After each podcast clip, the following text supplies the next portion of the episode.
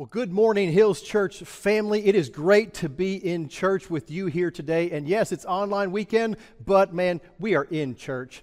I want to give a big shout out to everybody who is here for the first time. Maybe you clicked on our Facebook page or our YouTube page. We're glad you're here. But I want to encourage you come check us out in person next weekend at Old National Events Plaza, downtown Evansville at 9 and 10:45 a.m. We'll be back in person uh, doing our thing down there, and it's going to be a blast. You won't want to miss it. This. Uh, this weekend, I'm a little more excitable uh, than normal because we've had some really cool progress on the building. And admittedly, I'm just kind of excitable about certain things. I'm very boring on other things, but I'm excitable, especially when it comes to the building project. One, I'm just going to be honest, I'm a redneck. I love big machines and moving dirt and seeing things built.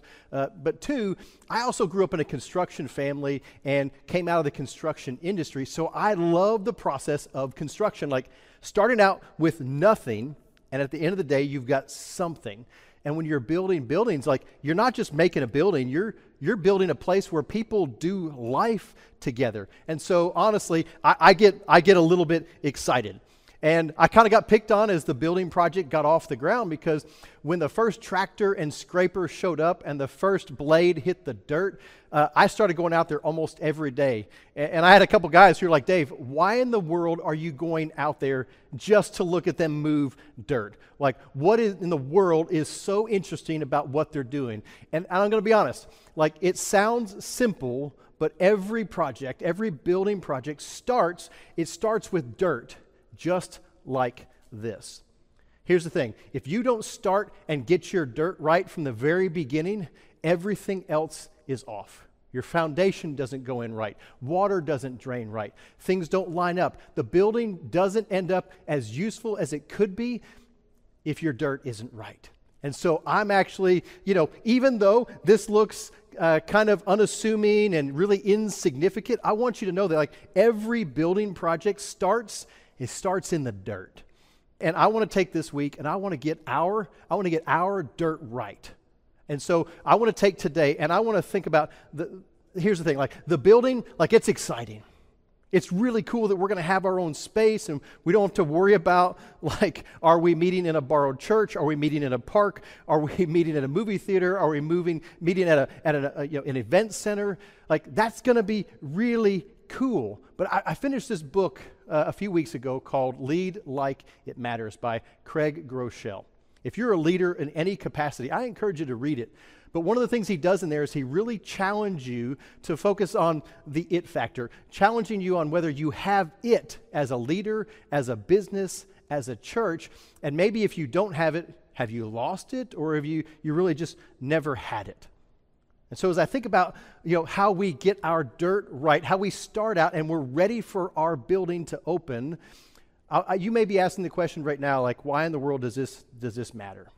Well three reasons why it matters. Because I think, I think that many of us are riding this, this pretty spiritual high. God's been doing some awesome things over the last four years, and we're kind of riding this spiritual high right now. And, and we got to make sure we've got our eyes open for what's coming down the road.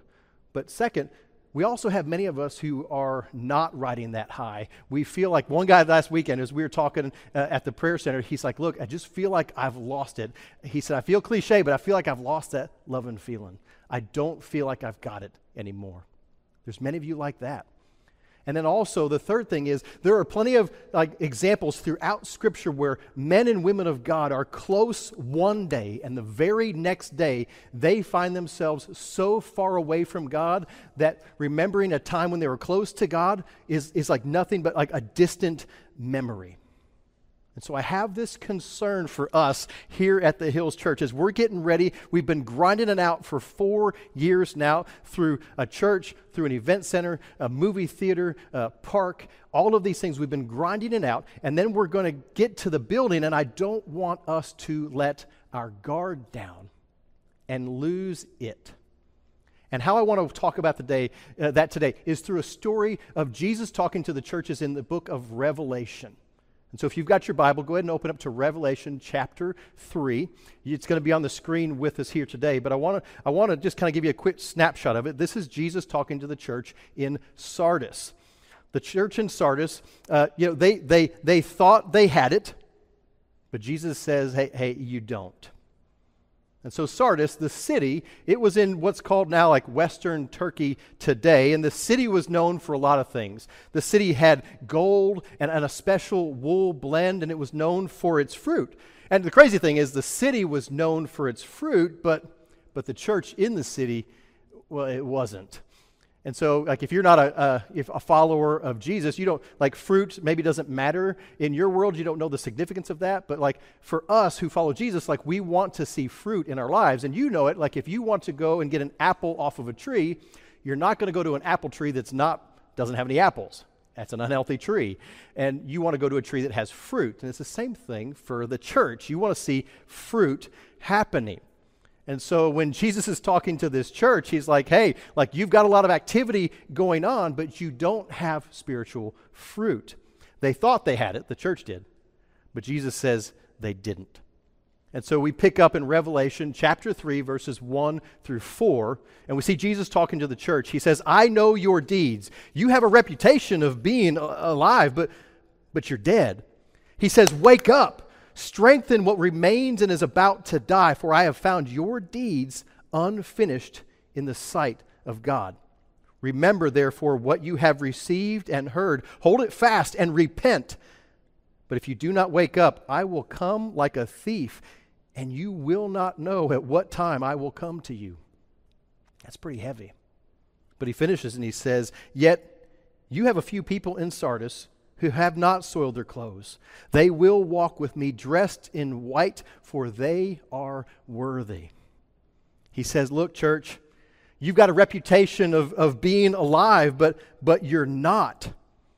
And my concern is that's where many Christians find themselves today. Outwardly, there's like a lot of spiritual busyness. Like we've got Bible studies, we've got rooted, we've got Sunday school classes in some churches. We, you know, we hear people listening to K Love radio as they're driving past us in their cars. We've got a lot of cool things happening outwardly, but inwardly, there, there's this, there's this uh, like detachment spiritually. It's what Craig Groeschel calls nominal Christians, which is Christians only by name only. Christians who think of themselves like, well, I'm a good person, and so I'm, I, am i am a Christian. But what Jesus is saying is like, these folks are, they've just got just enough Jesus just to fake it. They know the lingo, they know how to fit into the good guy, good girl circles to look cool, look like they fit in, but they don't have enough Jesus where it changes their lives. They think they have it, but they don't. Now, Sardis was this city in ancient Greece and it was the capital city of the Lydian Empire. It was that place in western Turkey. And Sardis was interesting how it was set up because it was set up on a hill. Actually, it was a, a really big hill.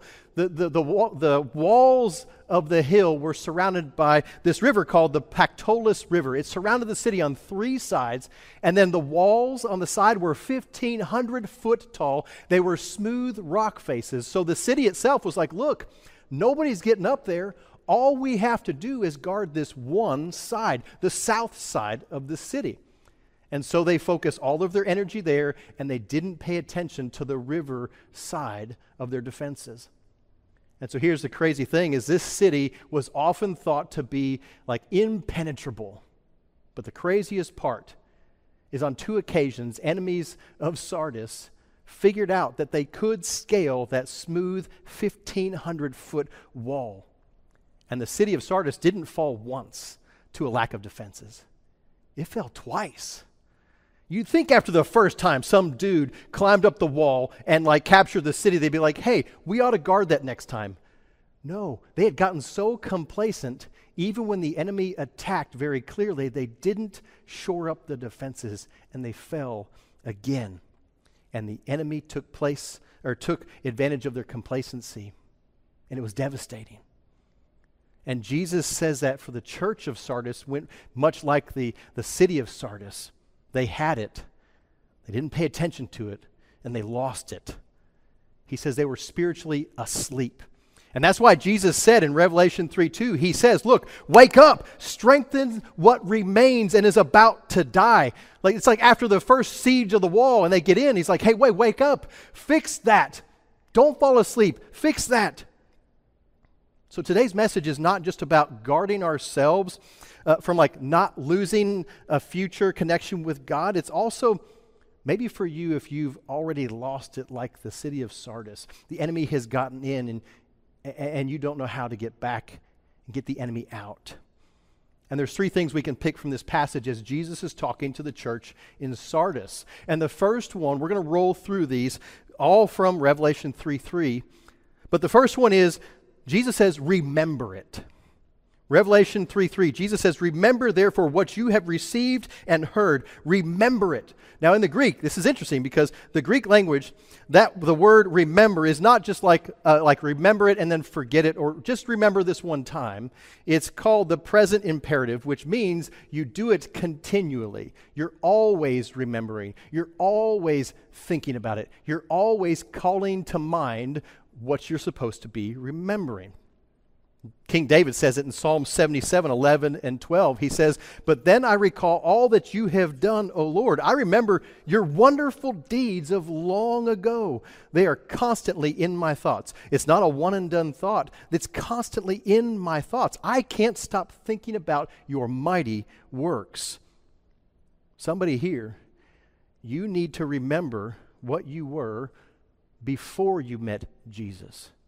Oftentimes we want to forget it. I'll be honest, I want to forget a lot of things in my past, but it's unhelpful to forget where I was because then I don't remember how far I've come, how far Christ has brought me. Jeremiah says in Lamentations 3, he says, I remember this awful time. He describes this time. It was, it was horrible. And he says, I remember this awful time, and yet I dare to hope. He doesn't just say, I dare to hope. He remembers the awful time because we can look with rose colored glasses about what we hope God does, but unless we look honestly about where we were, we won't see how far Jesus brought us. If we remember what he brought us out of, what we were lost in, when we felt hopeless, when we felt desperate, when we couldn't tell the truth, when we didn't know a lie from the truth, when we don't remember those things, we don't remember when God answered our prayer, when He provided for us, when He healed our body, when He gave us hope, when He gave us purpose, when He comforted us, when all we needed was comfort. Some of you need to remember and to think back regularly on this. I'll be honest, I, I, have to remember when I struggled with pornography because that is something that keeps me from not wanting to go back there. I'm thankful for what Jesus has done and my community has done, but I always have to remember so that I'm on guard against the attacks of Satan. We have to remember what God did for us. And I'll be honest, remembering what God has done will also make us want the same for someone else and you'll have the mindset to connect someone else with the same God who worked in your life. So remember it. And the second thing that Jesus says here, he says, finish it. In verse 2, he says, Wake up, strengthen what remains and is about to die, for I have found your deeds unfinished in the sight of my God. They're unfinished. You had it and you lost it.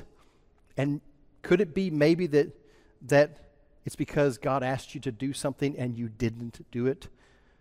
He prompted you to give it and you held on to it. He prompted you to confess it and you, you didn't. He prompted you to share it and, and you didn't. He prompted you to ask for help and, and you decided to do it on your own.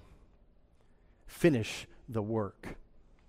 I ran into a buddy out at Target just a, uh, uh, earlier this summer, and I hadn't seen him in a long time. We couldn't really figure out how long, but the whole time he, he kept apologizing for, for not having seen me for a while. And I, I told him, I'm like, dude, like, just, it's okay. It's totally fine. Like, I'm just glad to see you.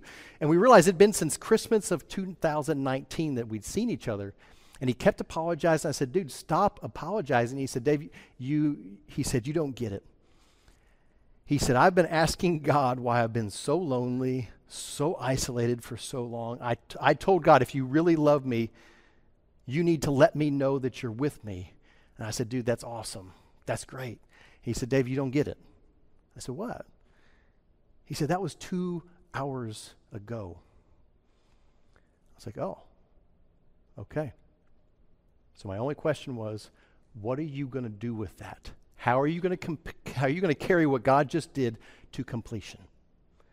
What is God calling you to finish?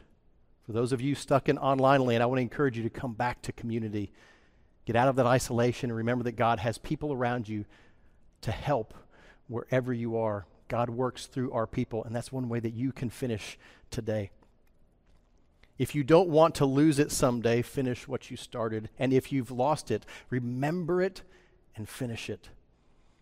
And the last thing that we see from Jesus to the church of Sardis, he says to, to hold it.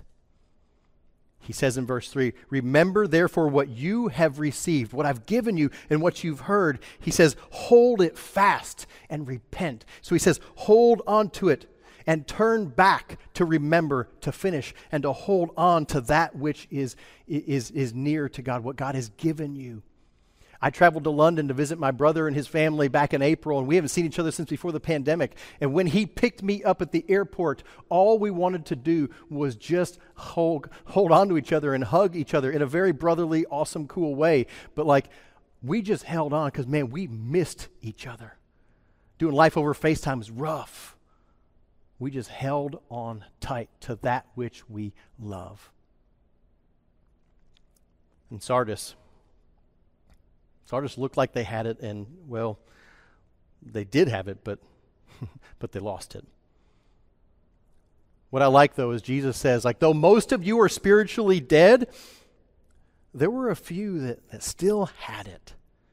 There's always a remnant. There's always a few. And it's amazing what God can do with a faithful few.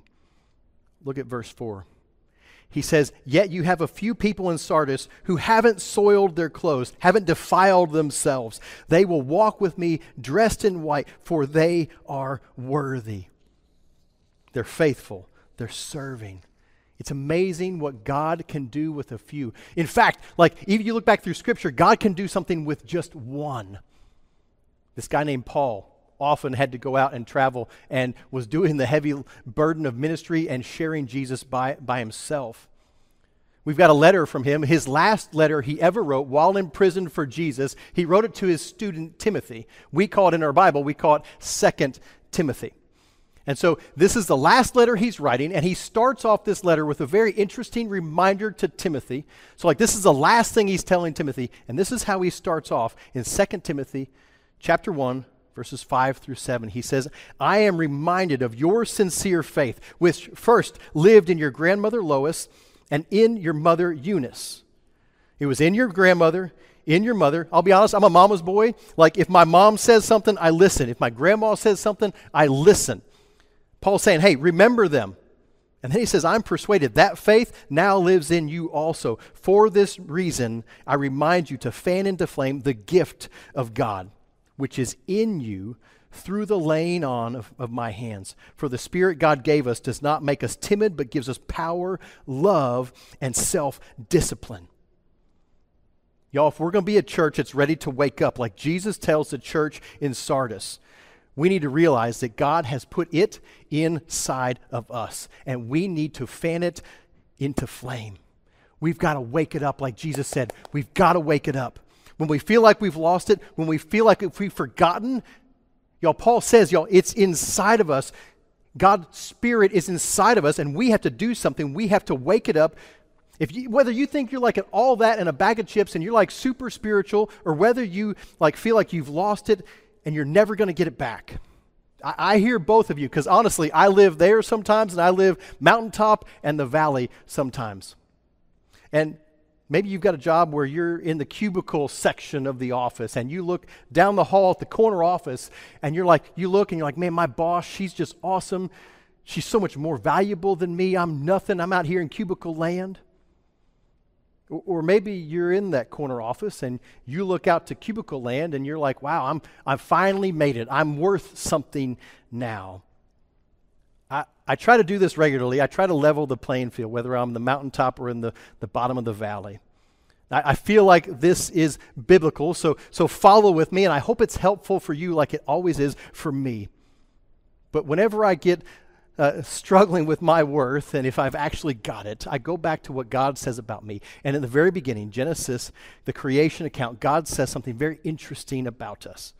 Genesis 2 7, he says, he says, Then the Lord God formed the man from the dust of the ground. He breathed life into the man's nostrils, and the man became a living person. Do you know what do you know what the Bible just told us? The Bible just tells us in the creation of, of the heavens and the earth and the universe, he says, he says, we are made out of dirt. Out of dirt. The stuff that's on our property right now that we're moving around, getting ready to plant grass seed in, like we're made out of that. And I'll be honest, it's kind of humbling. I don't like it. I mean, if you think about it, like God, the creator, the master designer, he like paved the streets in heaven with gold. He made diamonds, he made titanium, he made quartz, marble, all these things that are precious that like we hold really close and dear. We hold on to those things as valuable. And what did he make the crowning possession of all of creation in his image? What did he use to make us? He used dirt. Come on. Nothing else? I want to ask you this Can you plant something inside of gold? Can you grow something with diamond? What you can do with dirt is you can grow things. Things take root in soil. Paul says the gift of God is inside of you. He says, I want you to fan it into flames. And so we, we ask, like, we feel like, like dirt, whether we feel high, like we're really good dirt, or whether we're really low dirt. Paul like encourages Timothy. He says, "Remember there's something inside of your dirt. There's something growing in there. God has put something in there, and it is honestly like it's not just dirt, but I'm going to be honest. If you think about it, God has put a gift in your dirt for you. God has put this gift of His Holy Spirit inside of you. When you accept Jesus, God has said, Hey, I'm putting this inside of you to grow things, to grow gifts inside of you, to, to allow you to do things, to challenge you to do things, to finish the work of God that I'm asking you to be a part of. He's put it inside of us, and He asks us, He says, Remember this gift. If you've never received this gift, you can receive this gift of God in the gift of Jesus. And this Holy Spirit can come inside of you and can grow inside of you and do awesome things with you and use you. But we can also forget that this gift is there. We can just pay attention to the dirt as if that's what's going to do the big work. It's the gift inside of us that we have to remember. We have to finish the work that God is growing inside of us. This gift that's inside of us, we have to finish it. And we also have to hold on tight to it because sometimes the only thing that we have is the Holy Spirit inside of us challenging us to take one more step. And what I love about thinking about the fact that we're made out of this stuff is more often than not, dirt does not get the credit. The gift and the gift giver gets the credit. Another thing I love about this illustration is none of y'all knew there was anything inside of this dirt. But you know who did? I did, because I put it there. You may not know that there's a gift inside of you, but you know who does? The gift giver. The one who put it inside of you. When God looks at you, He says, Cindy, you've got it. I've put it there. Fan it to a flame. Remember it. Finish it. Hold on to it. Angelo, it's inside of you. Remember it. Finish it. Hold on to it because I put it there. I want to tell you from God today don't forget that this gift is there. This building's going to be awesome, but I'll be honest, the building's going to get finished. The building's going to get finished because we got good people working on it. They do good work. But the biggest problem is if we think that the dirt is the end goal. The end goal is all of us, you and me, using the gifts that God has put inside of us. And not for our own glory, but for God's glory. So that He can grow something here that's going to have an impact on the entire city, region, Midwest, and across the globe. I love being a part of Christianity and the followers of Jesus who are allowing God to use them, not so that we get credit, but so the gift giver does. And so, Hills Church, do you have it? Have you lost it? Do you need to reconnect with it? I want to pray for you right now, and I want us to be ready when this building opens to remember that this is the gift, and the gift giver is the one who gets the credit. Join me right now, and let's pray together. God, I thank you for who you are. God, sometimes I hate being just a pile of dirt. But God, I love the fact that you use this pile of dirt and you grow your gifts inside of me and you use me in ways that I could never think that, that I would be used. God, I love this church family and our mission, the fact that we want to win, train, and send the Midwest for Jesus. But God, ultimately, that is not dependent upon us, the dirt. It's dependent on you, the gift giver, to put it inside of us and for us to remember it's there, to finish the work, and to hold on to it. God, I ask that you would bring our work uh, continually to growing inside of us so that we would be completing the gifts, using them, and not for our glory, God, but for yours. And for those who have never experienced the gift of, that you give, God, I pray that they would receive you today. God, we love you. We love to see you work. We're excited to be a part of it. And we ask all of these things in the name of the greatest gift of all, and that is Jesus. Amen.